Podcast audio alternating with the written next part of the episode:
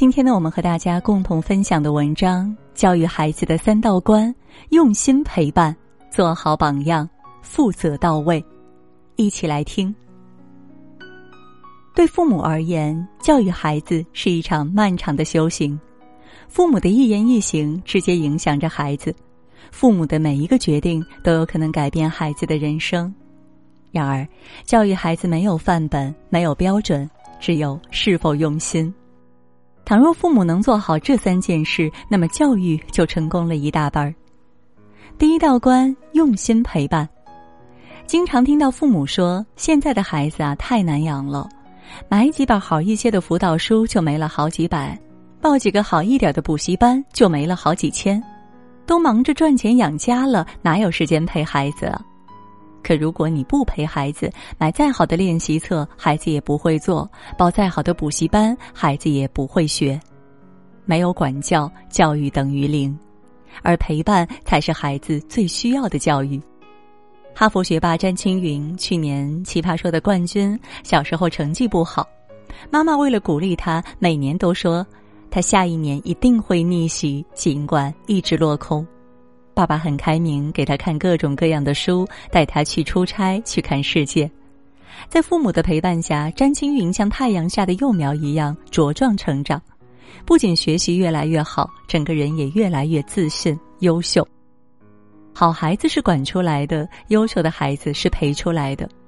父母的教育是有有效期的，一旦你不珍惜，错过了这个有效期，就会耽误孩子的成长。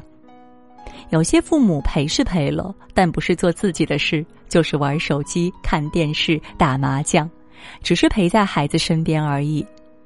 粗线条的孩子可能觉得手机有趣，连爸爸妈妈都舍不得放下，所以他们也迷上了手机。敏感的孩子却察觉到父母的忽视，认为自己不重要，与父母的距离也越来越远。这样的陪伴没有引导，没有教育，更给不了孩子安全感和幸福感。陪伴不一定要时时守在身边，只要用心了，就是高质量的陪伴。有一位老师天天早出晚归，无法亲自教育自己的孩子，于是他想到了一个办法，他让儿子把想说的话、想问的问题写下来，放在茶几上，等他回家再一一解答回复。虽然父亲不能常常陪伴儿子，但儿子学习生活中的开心、烦恼、疑惑、迷茫，他都参与其中。这对父子在纸短情长之中对话，教育也在一来一回中发生。在父母这个角色还有效的时间里，一定要给他们最用心的陪伴。第二道关，做好榜样。孩子是天生的模仿家。会无意识的模仿父母的一言一行，甚至连父母的小动作、口头禅都模仿的十分相似。这种潜移默化的影响，我们可能察觉不了，但会改变孩子一生的模样。比如，有的孩子学说话时会模仿父母的发音、语气、用词。哪天你一不小心说了一句脏话，过几天你会发现这句话居然从孩子嘴里说出来的。这就是孩子吸收性心智的力量。吸收性心智最强的关键期，即在孩子零到六岁这个阶段。在这个阶段，孩子接触到的任何事物、语言，都将在他的大脑中留下印记。蒙台梭利博士将吸收性心智做了一个比喻：海绵吸水。儿童如同海绵积水般，从周围的环境中吸收各种信息，并以此建立了他们与外界的联系，形成了自己的个性。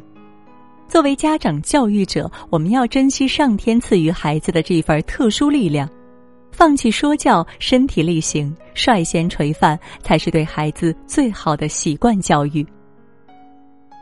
曾国藩是清代著名的大臣，然而哪怕公事繁忙，他也会抽时间出来教育孩子。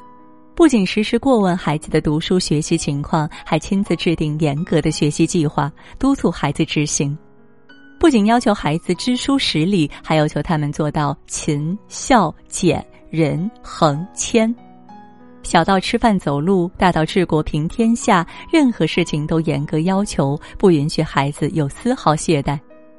正因为曾国藩的严格管教，以身作则，曾氏一族才培养出很多卓有成就者。培养孩子的习惯，不能高高在上的指点，必须身临其境的示范。父母都无法百分百做好，又如何要求孩子做得完美呢？你和孩子的距离越近，孩子就越愿意亲近你，向你学习。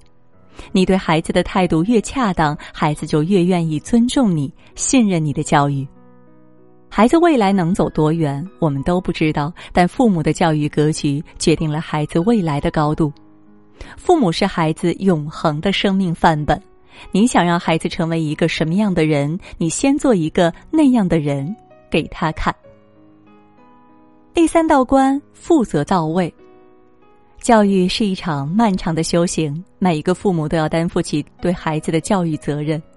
人生就如逆水行舟，不进则退。今天所有的收获都源于昨天的积累。冰心先生说过：“成功的花儿，人们只惊羡它现实的明艳。”然而，当初他的芽儿浸透了奋斗的泪泉，洒遍了牺牲的血雨。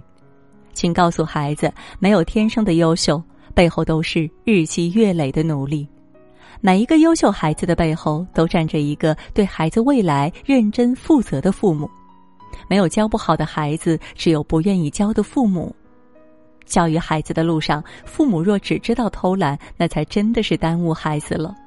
每个孩子都是一颗等待破土而出的种子，作为父母，只有给孩子提供了肥沃的土地，每天悉心浇灌，并根据孩子的特点选择了适合的培养方式后，才有资格去静待花开。